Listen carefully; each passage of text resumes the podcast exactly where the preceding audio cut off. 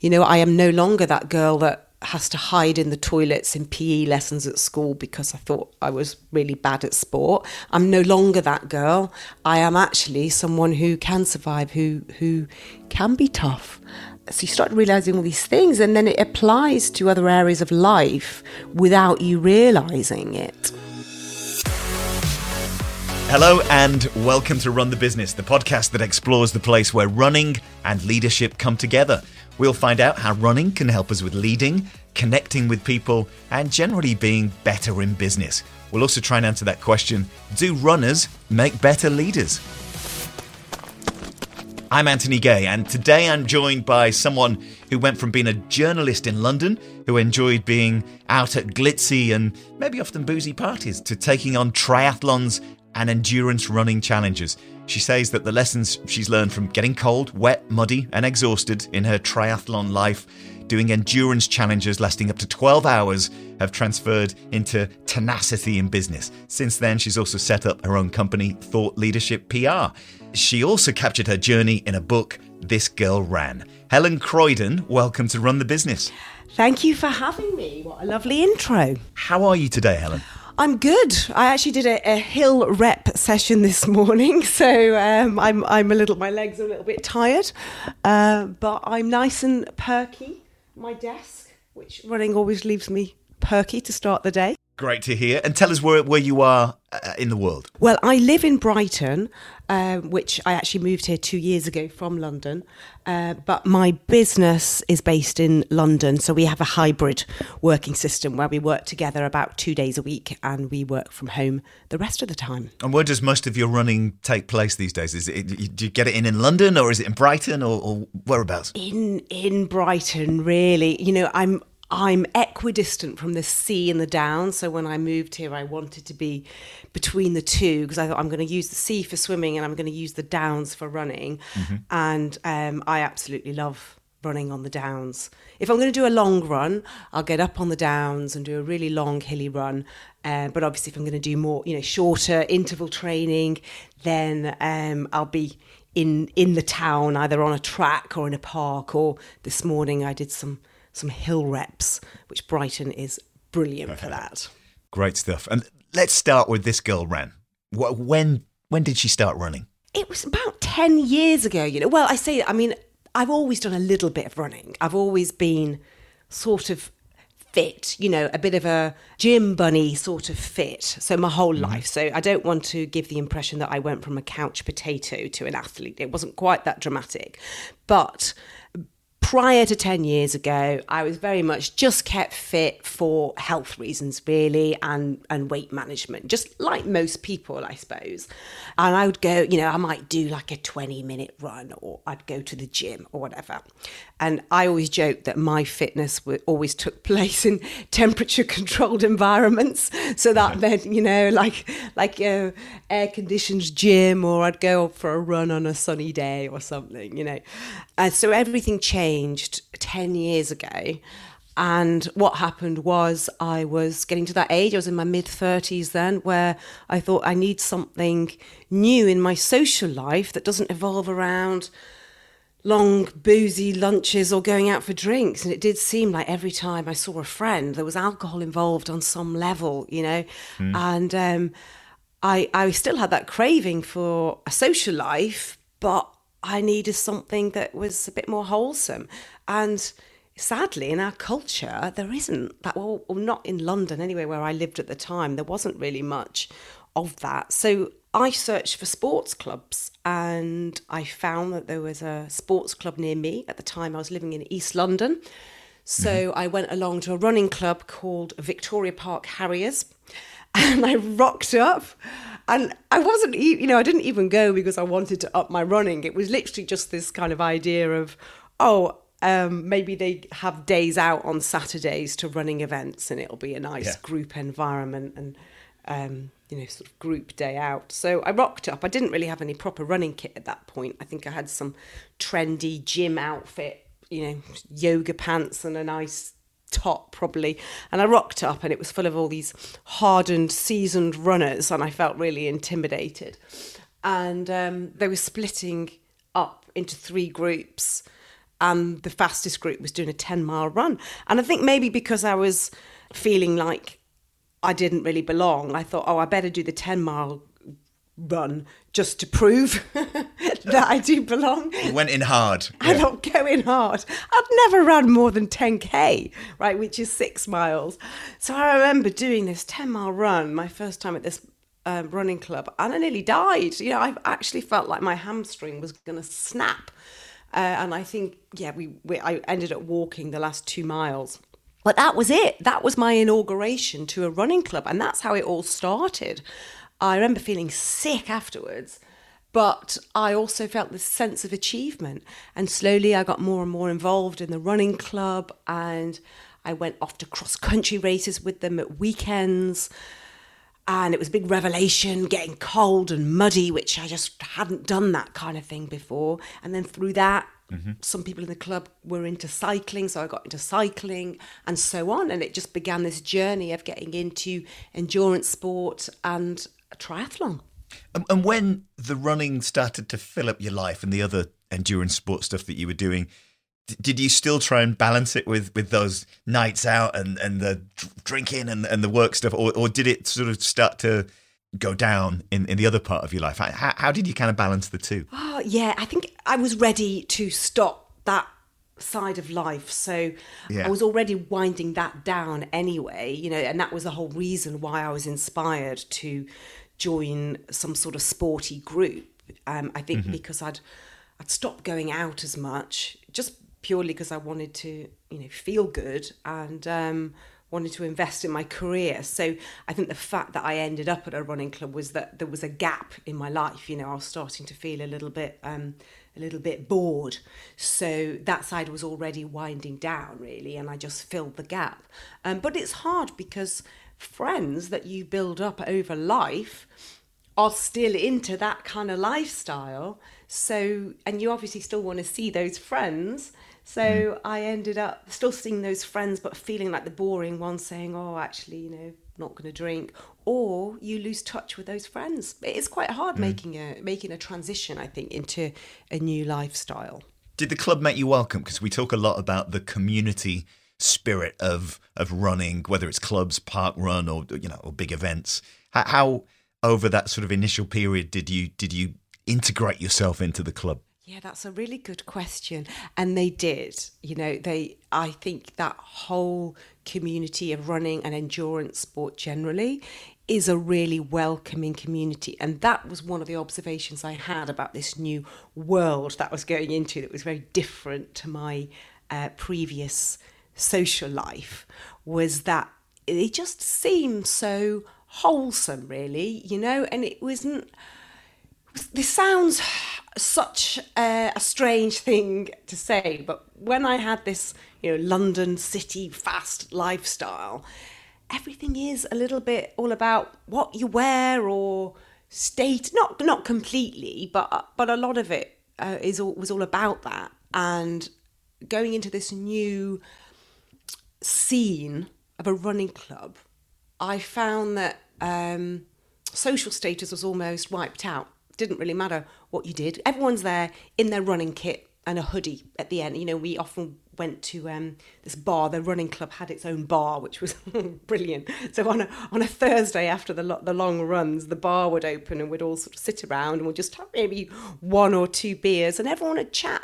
And everyone's on an even keel because everyone's just in their hoodies and they're talking about their hobby and what they uh, you know w- what they enjoy which is running and the outdoors and everyone's got a story about some race they've done or some time when they got freezing cold or they got lost or they got injured and they had to limp back and you know it's full of war stories.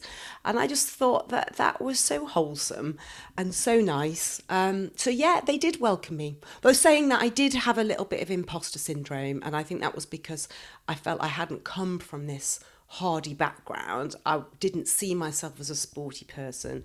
I was the person at school who hated PE. I used to skive in the toilets because I hated it so much because I used to feel the cold so much and uh, and I just hated. So I did feel a little bit of imposter syndrome. Yeah. But I think that was me. I, I think actually everyone was really welcoming. At what point did you feel like you were a runner? At what point did it sort of click and go, yeah, I, I am this. This this is me now. Oh, that's a good question. I think it was a gradual thing. But I do have, I've got a few milestones hmm. in my memory bank. And some of them are very small things and some of them are bigger things. One of my big, one of my small milestones was going to a cross country race for the first time. Our cross country race is, you know, it's, it's outside in, in the field. It's always in in a field somewhere. It's always in the winter, and one of the defining characteristics of cross country races they're really muddy. so and they're quite short. They're only like four or five miles, but they're usually hilly. And the whole club goes there, and there's loads of local clubs around, and all the clubs gather together under their little canopy, um, or their little gazebos, and then they run this, they run the race, and then often they go to the pub afterwards. And I remember running through this really muddy field, and there was this massive pool of water. And I remember thinking, oh my God, this is this like, I'm going to have to run through the mud. And this sounds like such a small thing, but um, instinct, right, when you've been a bit of a city gym buddy like me is oh no the I'm going to get all muddy. It's going to hurt. It's going to I'm going to get wet feet. I'm going to get splattered with mud. So you have this natural resistance. And I remember just charging through this mud thinking yeah the mud's not going to hurt me. Right and that was a little milestone for me because Brilliant. I kind of thought you know what? Nothing bad happened. My feet didn't fall off. I didn't get an incurable disease mud is just mud. And it sounds such a, a small thing, but that was a milestone for me. And, and at what point, when you were doing that, did you start to see the the benefits? Not just in business, but in in your life. When when did you start to think, actually, this is I'm, I'm a better person for this. I'm I'm I'm growing. I'm doing stuff. Yeah, I was starting to see that all the time. Um, It's it's the tenacity that comes with these challenges.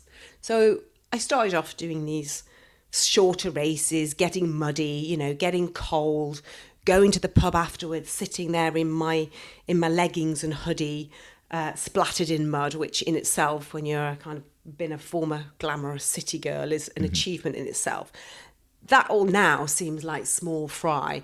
And what happened was gradually I built up doing um, bigger things. So from that, I got into cycling, and I remember my first long cycle ride. What I characterize as long would be about 100k so Yeah. you know you, you get the first few times you do it you get really tired so i remember things like feeling hunger like i'd never feel felt hunger before you know hunger where you actually feel dizzy and what that is you know scientifically. I know that that's because you've completely depleted your carbohydrate stores. Um, i know what that is now but at the time didn't know what that was and my body wasn't trained for that.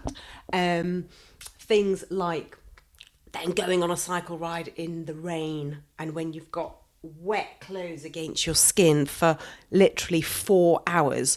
You know you you feel cold like you've never felt cold it's not just getting a bit chilly you know you actually start to go a bit dizzy.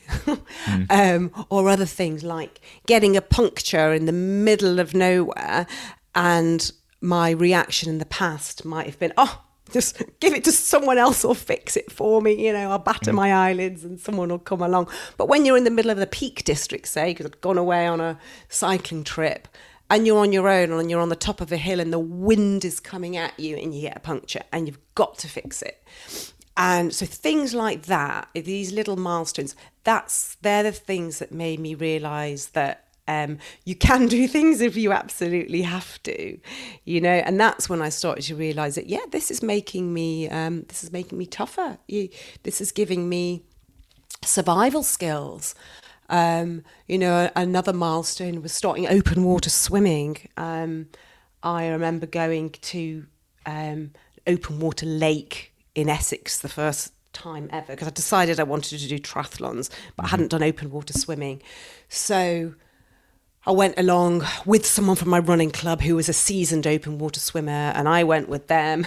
and the water, it was only May, uh, around May, the water's not that warm, it's only about 14 degrees, which, if you're not used to the cold water, is pretty cold. I can swim in that no problem now, but at the time, uh, really cold. And again, you know, you get so cold that I got out and, and I fell over when I got out of the water. And that's because, again, I know the scientific reason for it. It's because all the blood goes to your vital organs and then you get up and the blood disperses and you're not used to it and it can mm. make you go dizzy and make you fall over. So, all these things, which at the time you think, oh my God, I'm dying, something really bad is happening.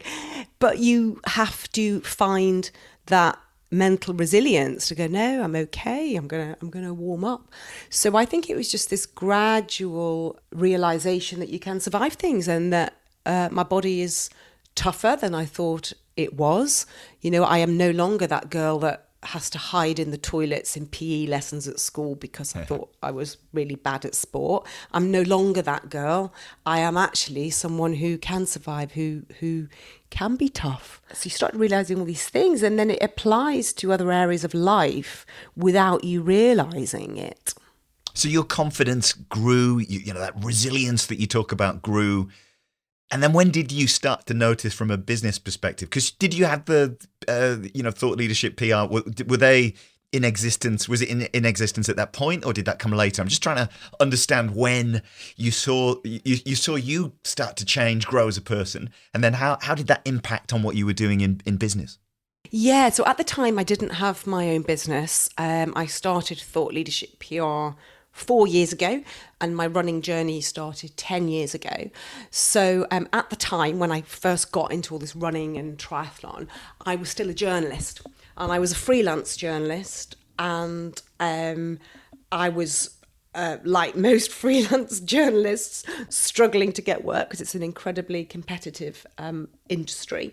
Uh, but I did start to see how it was making me tougher again in um, with work. But I think it was a double edged sword because also what happened was freelance journalism wasn't going that well simply because it's so hard to get work but yet i could see all these gains in my fitness life so i kind of threw myself so much into the fitness world where I could see gains and maybe neglected um, my career a little bit but obviously that's not sustainable. So it did then lead to me starting to reconsider my career and starting to face up to the reality that perhaps journalism is not really a sustainable long term career anymore. And I might need to think about um, applying my skills elsewhere. So, um, and that is around, that's, you know, when I started to, to, um, make the transition really from being a journalist to being a consultant who advises on getting into the media, and that was a transition that happened. Um, so I didn't. It wasn't like I said, right, I'm going to start a business now. It was a very organic transition uh, because I realised that people were asking me lots of questions like how can i get in the media how can i get a book deal how could i get on the radio because at the time being an author and journalist i was often asked to go on TV or radio and give commentary, etc., which sounds really glamorous and sounds super successful. And, and, I guess it was, but there's no money in it. So I was feeling there was a disconnect between how successful people thought that I was and how successful I actually was. So then I started, when, when all these people were asking me, how do I get into the media? I started to do a little bit of consultancy. I started to say, well, you know, I can tell you that, but, you know, why don't I do a little consultancy session with you? So that's how it happened. I started doing little bits uh, of work. I did some media training. I ran some workshops on how to get into the media. And that was then my transition into uh, PR and media consultancy. So after a while, when I realized that there is a viable business model here, that's when I thought, okay, I'm I'm gonna actually make the switch, uh, stop my journalism, and do this full time. And that's how Thought Leadership PR came about. And I do think that the running and um, that whole journey of endurance sport gave me the confidence to do that because I think it does give you, again, it comes down to that can do attitude. It comes down to the kind of, yeah, yeah, I, you know, need to make a change here and uh, I'm going to do this.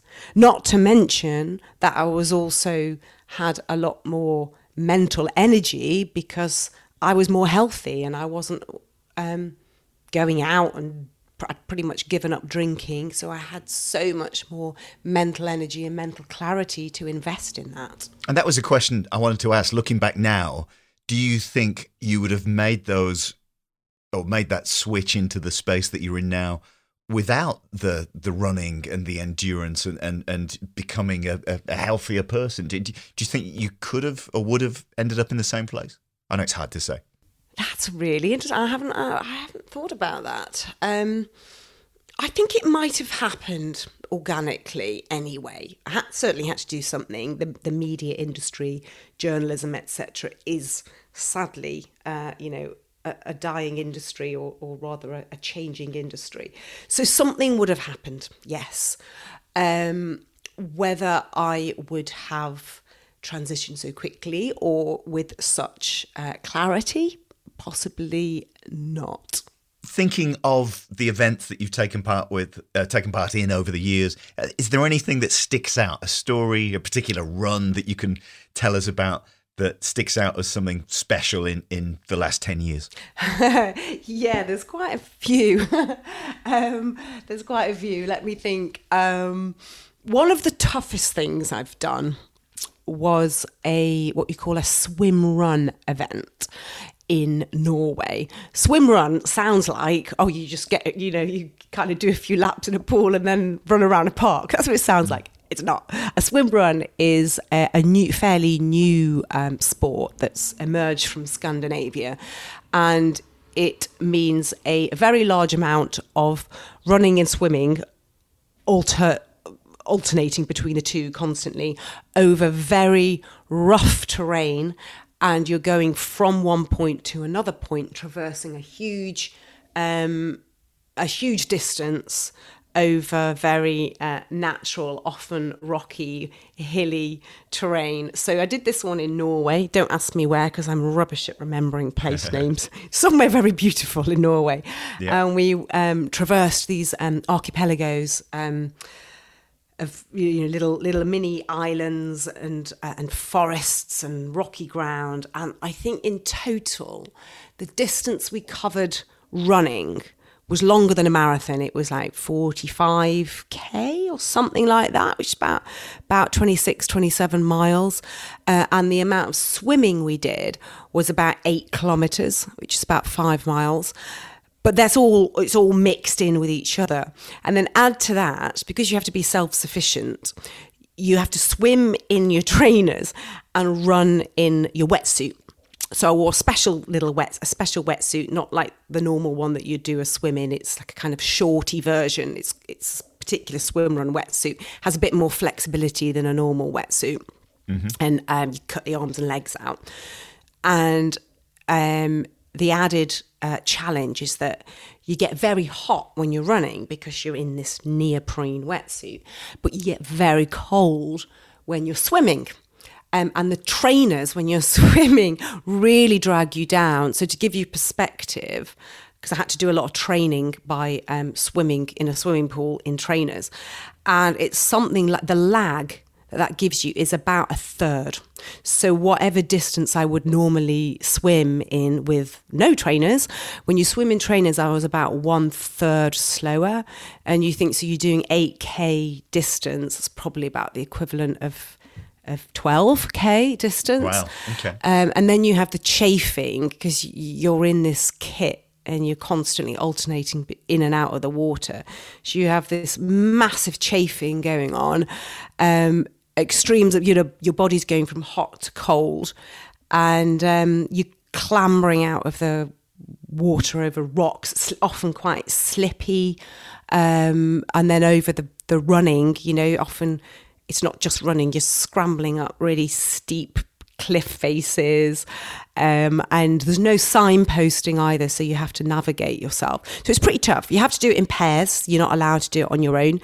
And the rules are that you can't be further than two meters from your partner the whole way round.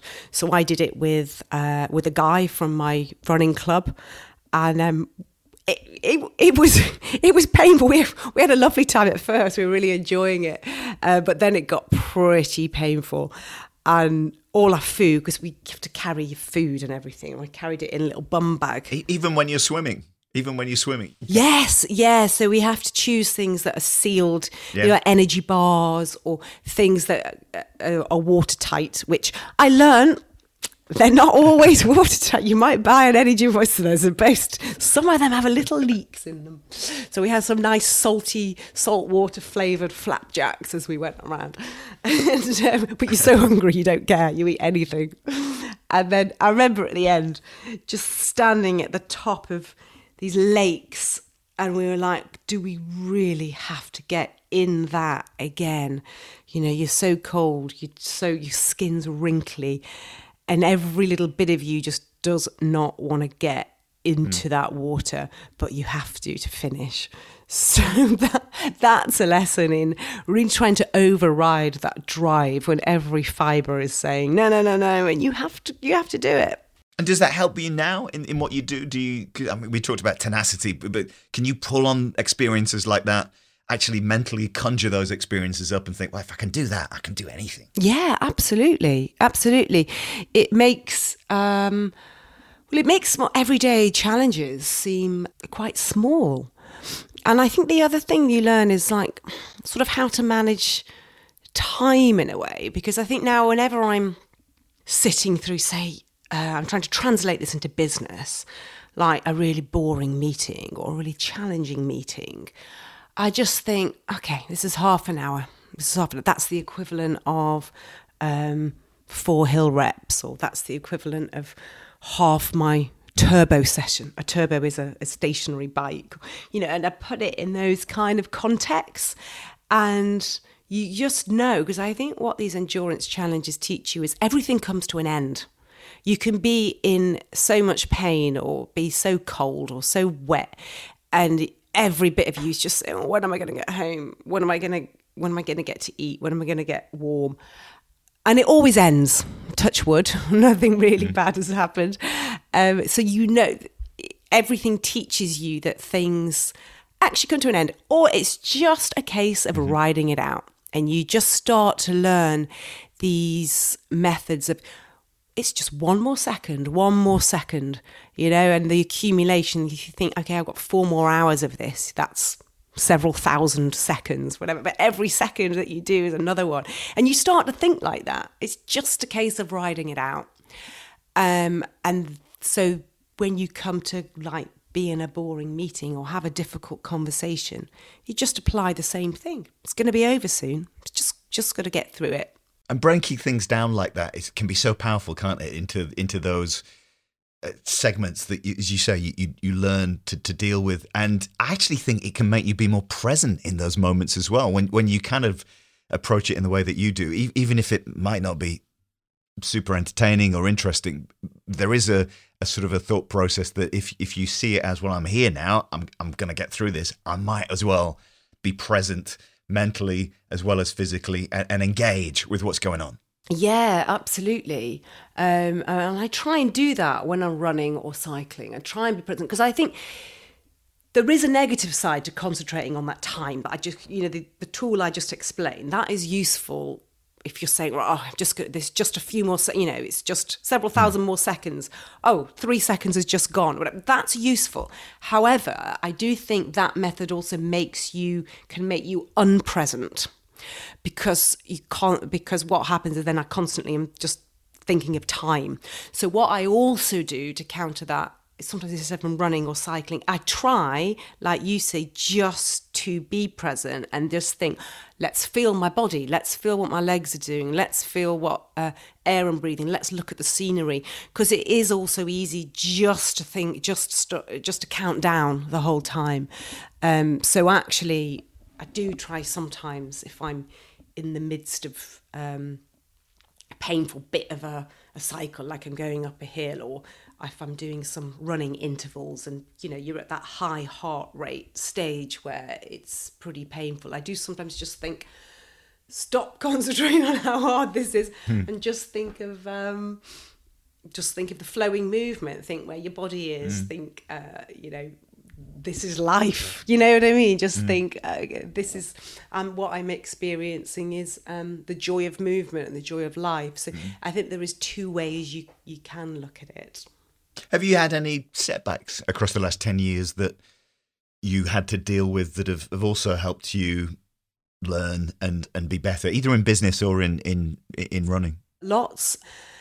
I mean, you know, in, in running and fitness, obviously there's the obvious things like injuries. Um, most of my injuries have come from falling off my bike. Um, thank goodness that most things have been fairly mm-hmm. minor.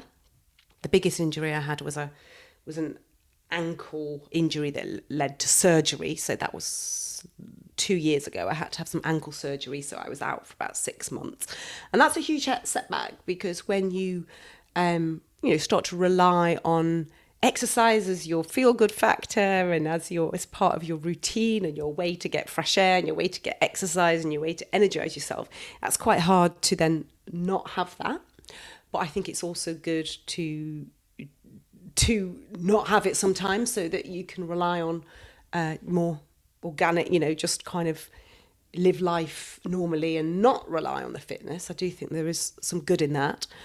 Um, but then setbacks in business. Oh, I mean, yeah, I mean, I'd say running a business, the whole thing is a setback. You're, you're constant, the whole running a business is one massive battle against mm. setbacks, particularly in the early stages.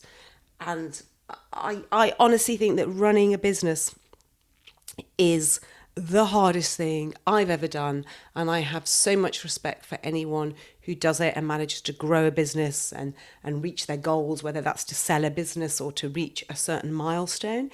Uh, is and I've done some some ambitious things. I've written three books, and lots of people say to me, "Wow, how did you have the focus to write three books?" Or you know, I've I've trained, I qualified for age group Team GB in triathlon. That was pretty hard. Managed to do that. Amazing. All these things. But honestly, running a business is way, way harder. It's so complex.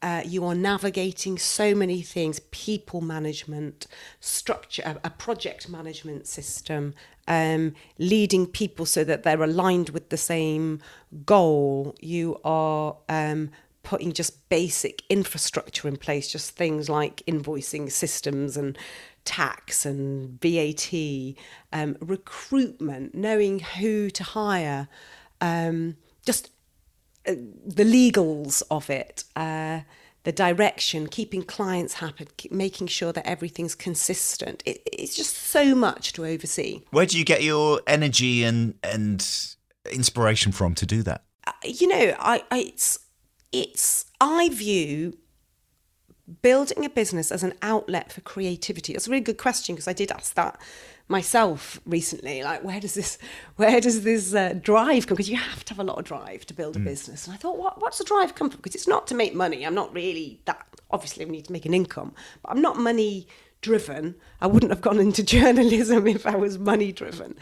So I thought, where does this come from? And likewise, where does the drive to run come from? Um, I think it's an urge to create and an urge to create systems. So you put that into context of business, right? Create, creating a business is a highly creative process because what you're doing is you're creating a, a system and a vision and a new way of doing something. No matter what your business is, even if you run a corner shop, you're doing it in a slightly different way than someone else. And mm-hmm. you are um, building a culture and, and, and you're taking pride in what you do, in the style of what you do, in what you sell. Um, and, and, it's that. And I've always been very creative. And I look back at all the things I've done in life, like when I was younger, really wanted, I was always writing short stories, or when I was a, you know, even from being a little girl, I always wanted to create something. Um, writing a book is all about creating it. And, and that's what a business is on a bigger scale. And then you apply that to um, running and to fitness. And it's the same thing because my um, training regime is about creating a training plan and I put my own spin on it. And you kind of do, right, I'm going to do intervals this day, I'm going to do strength this day, I'm going to do endurance this day. And you create like, your own signature style. And I honestly think it comes from this urge um, yeah, to create your own little signature um, system for something. And tell us a little bit about the journey with Thought Leadership PR and, and when you started and where you are now, because it's been constant growth, hasn't it, across the last few years? It has with with um, with with its setbacks. Um, so I started uh, the business four years ago in January 2019, and as I said before, I was just a, started off as a one person band as a consultant really. So I was just doing you know bits of media consultancy under my own name, and then when I um, came to employ someone, or when I was ready to employ someone, then I had to actually think of a name for the business because I couldn't just be Helen Croydon doing um, a little bit of, of consultancy work. I had to actually become a business.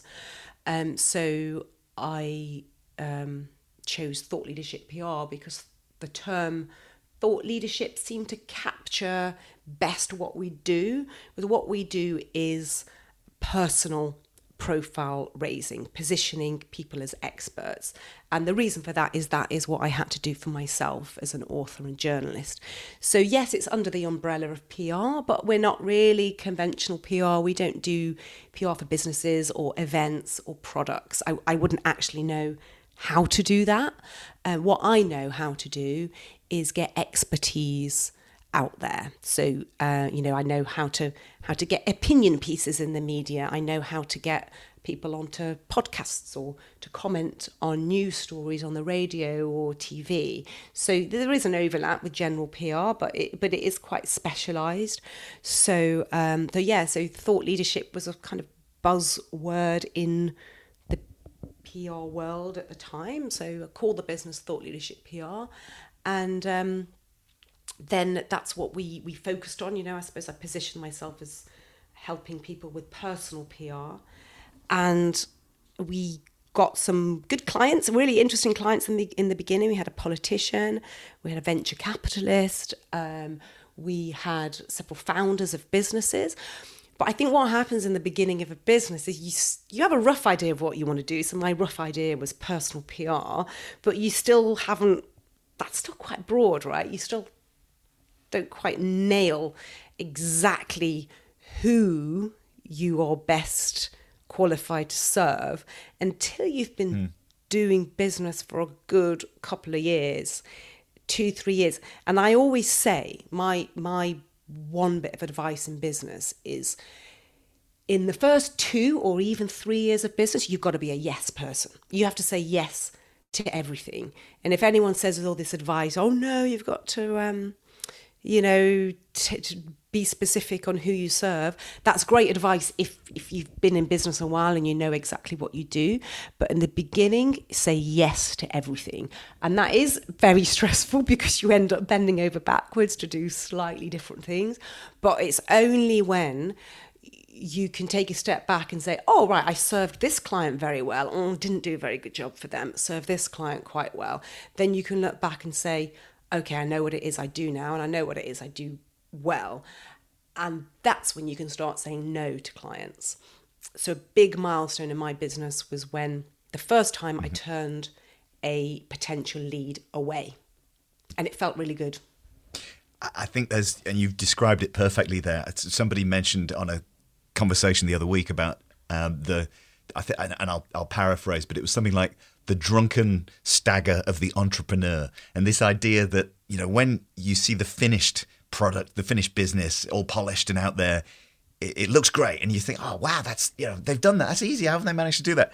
But you don't realize all those steps and and uh, you know the staggering that you've done en route to get to that point. And and that yeah. open that openness that you talked about and just being open to those experiences and people can take that initial business vision that you might have had in a different direction, which you might not have thought about at the beginning, and it might be super successful and a, and a great opportunity. Yeah, exactly, exactly. Uh, but I think that applies to life. You got to say yes to everything. It's, it's like with fitness, right? So it's like my running journey. I was a yes person at the beginning. I went off to the running club, and I said yes to a ten mile run, and I said and I said yes to open water swimming, and I said yes to cycling. I nearly killed myself, but through that, I realised what I what worked for me, what I liked, what I enjoyed, and now, for instance Um, I don't do every training session. I know that I have the training sessions that suit me, the one the ones that suit my training plan, the ones that I enjoy. I'm no longer a yes person in in the endurance world, but I was at first, and I'm no longer a yes person in the business world either because I know now what we do well and what we don't do well, and what sort of clients we want to work with, um, and what sort of clients we can help. But I would never have got there if I hadn't have been a yes person. So, and that's the same with everything in life. It's the same with relationships. It's the same with friendships. You've got to embrace things, um, be a yes person, go on dates with lots of people, try and make friends with lots of people. Then you learn, mm, actually, no, no, no, that's not going to work. So I think as you get, on what that probably means and is as you get older, you become more discerning. But that's fine because you know what uh, what is going to work for you and what is not going to work mm-hmm. for you. It, this might not be relevant, but I want to ask because it's it's a hot topic at the moment. Artificial intelligence, AI in the space, in in in, in, in the media space, in, in the world you're in. Uh, do you have a view on that? Is it something that you're noticing uh, coming into play in, in your space and being used? Yeah, yeah, it is. I mean, it is it is worrying the writing space. I mean, that is what uh, that's the hot topic at the moment among writers is is Chat GPT going to take over um, writers' hmm. roles. Mm. Now, I think, and this this uh, obviously this may be maybe ill-fated words, but I think no way can uh, can AI um, capture what humans can write yet. Now, I say this from a writer's lens, uh, and I say this with a lot of experience of reviewing non professional writers' content. Mm-hmm.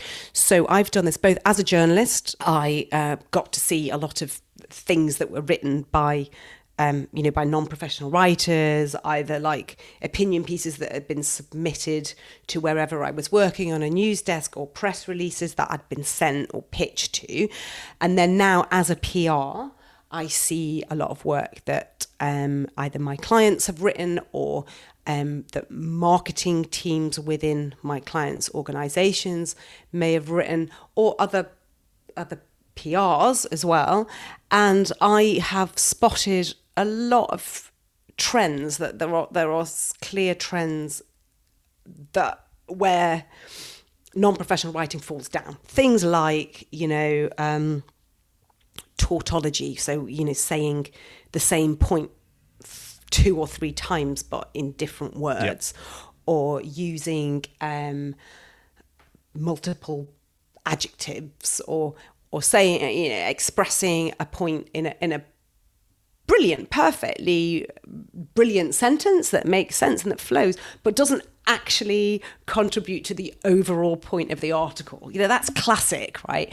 So, and what I'm finding is I've, I've read a few uh, articles generated by ChatGPT, and that's the sort of thing they do it, so on surface value, they read very well because they're grammatical. There's a wide range of vocabulary. So you get you read it and you go, oh, okay, that's good. But then you read it, you read it really, and you think, okay, what point are you trying to make? And there's there isn't really that much structure, or there isn't really that much. Um, there isn't really an overarching point. And I think you only recognise that if you're a trained writer, a trained journalist. Mm. So I personally don't think that uh, it's a threat yet to professional writers. Watch this space, isn't it? Because it's it's it's just it feels like it's moving so quickly, doesn't it? Um, and new stuff and new ways of, of it being used are coming along all the time. But I, I hear what you're saying about the that skill and and the depth of, of skill that AI just isn't quite there with, particularly in, in, in your, your your crafted space of creativity. Yeah.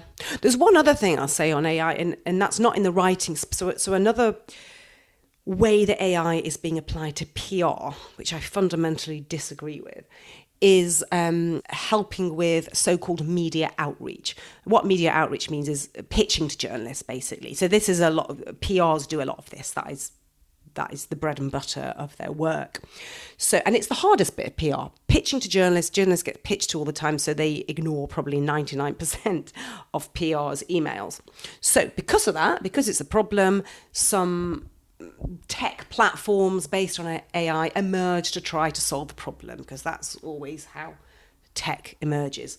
So I'm seeing this increase in platforms selling their services, promising to help PRs with their media outreach. So I've looked into some of these, and honestly, the, the, the, the principle of on how they operate is the exact opposite to what I would recommend how a human does it. So what they do is, uh, for example, they'll say, "Oh, we've got some." Automated uh, recognition system where every time a journalist on Twitter mentions a keyword, we can send out an automated pitch for you. I, I, and I just shake my head in, in, in belief because the art of pitching and the reason why I think my business is quite good at what we do is that we are ex journalists. My business model is I employ ex journalists. So we know what journalists want. So when we write a pitch to a journalist, we are absolutely making it bespoke and personal, and we never do a scattergun uh, pitch. We know what the story is, we know what the format of a publication um, uh, articles are to pitch it. And we uh, and that's how we pitch. If we were to use some AI tool that sends out some automated pitch because a journalist happens to mention the word, I don't know, uh, ESG or something in an article. So then they just pitch some article that's like got some tentative link to ESG. It's never going to work. But that there are loads of AI platforms doing this, and I just think no, no, no, it's never going to work. That level of personalization that you, you touched upon there, and it's something that actually I think has come up and is probably going to come back around you know the, the, the old email. And actually you know it used to be the the letter that you'd write to somebody. And maybe so that's moved on. But actually I think there's a bit of a resurgence of a personal email reaching out to an individual in a way that it's it's obviously crafted and and tailored to that person rather than as you say the the scattergun approach. Yeah yeah absolutely.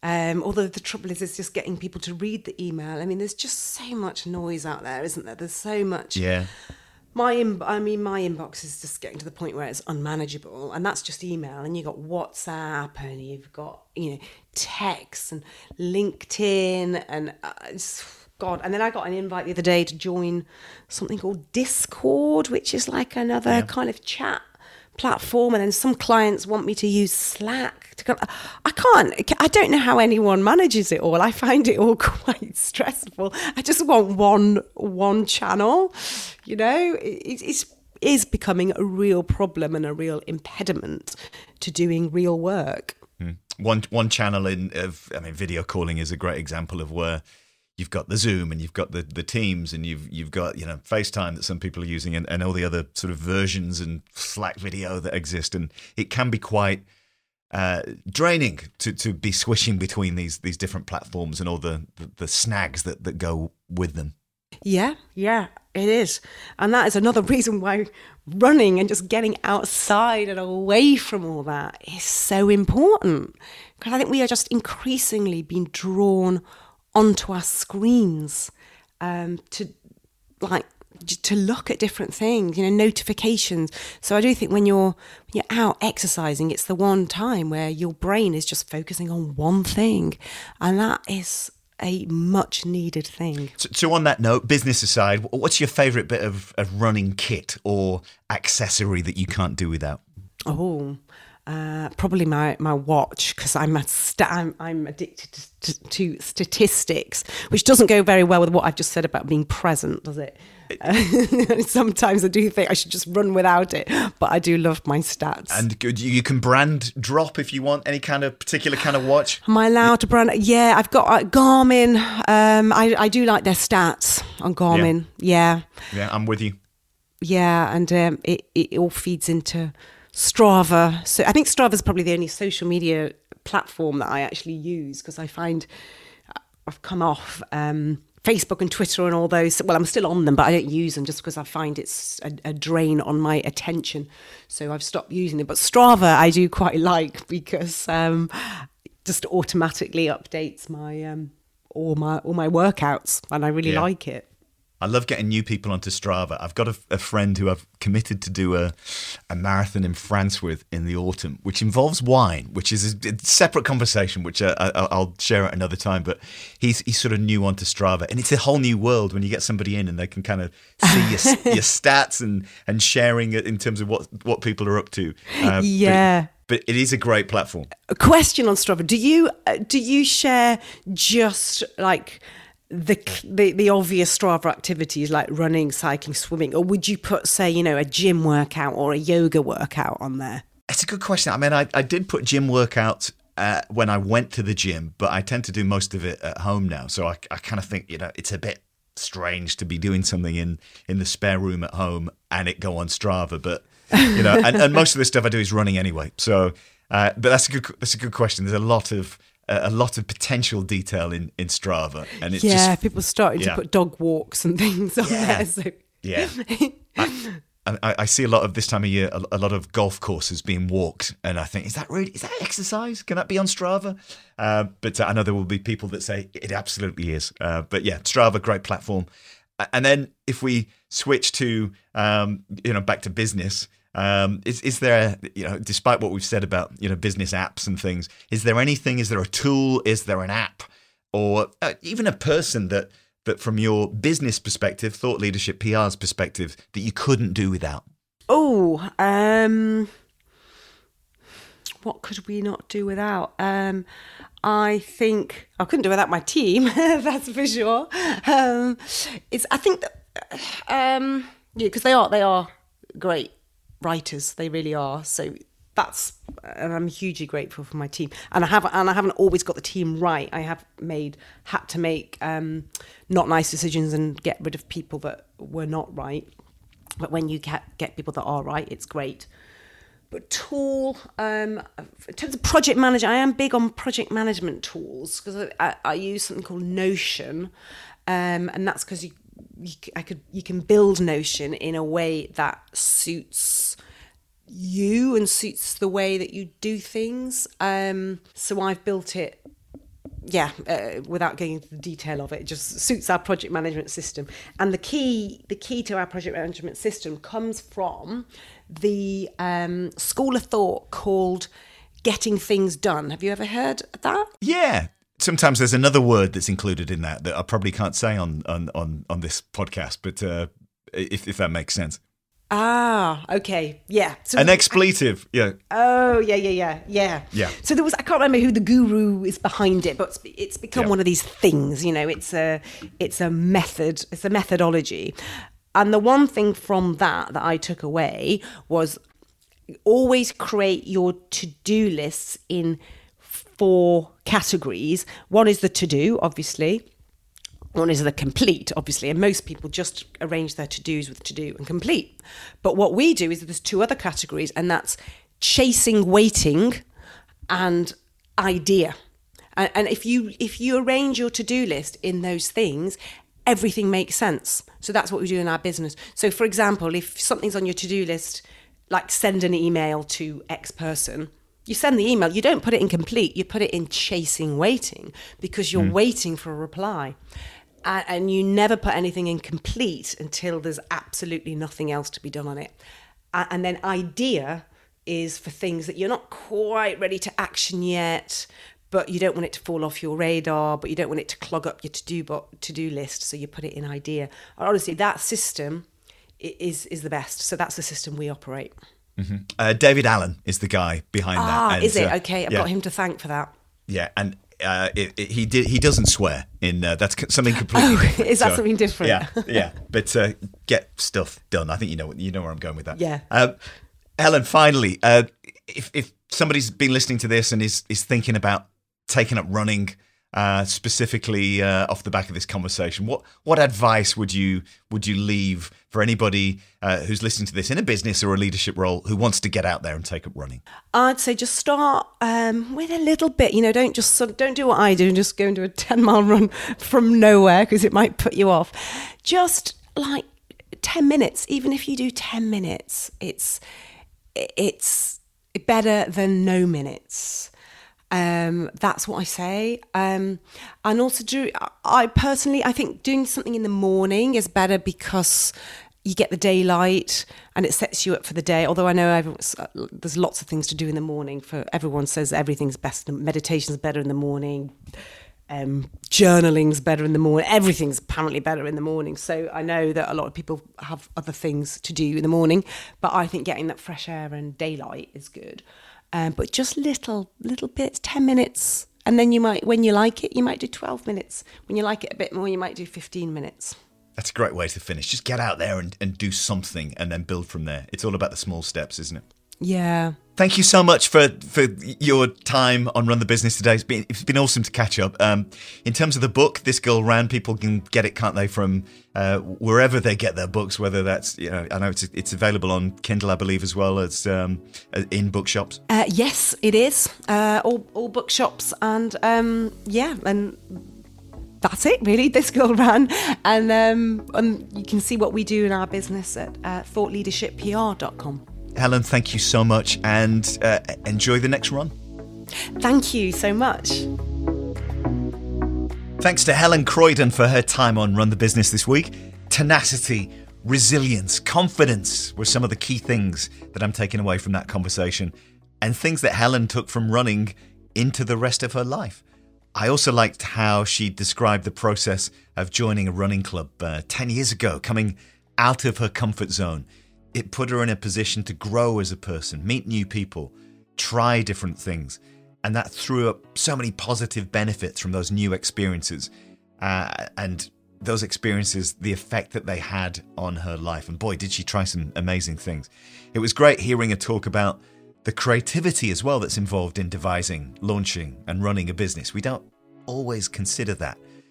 If you've enjoyed this conversation, then please follow Run the Business, like, share, tell people about it. It all helps. That said, a bit of news to finish this week as well. I've decided that we're going to take a break from the weekly updates to the podcast at this point.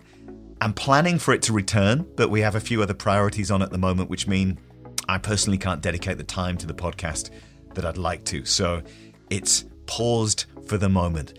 Thanks, as always, to Anna Harding and Chris Kelly for their production research and general super skills in making what you're listening to now possible.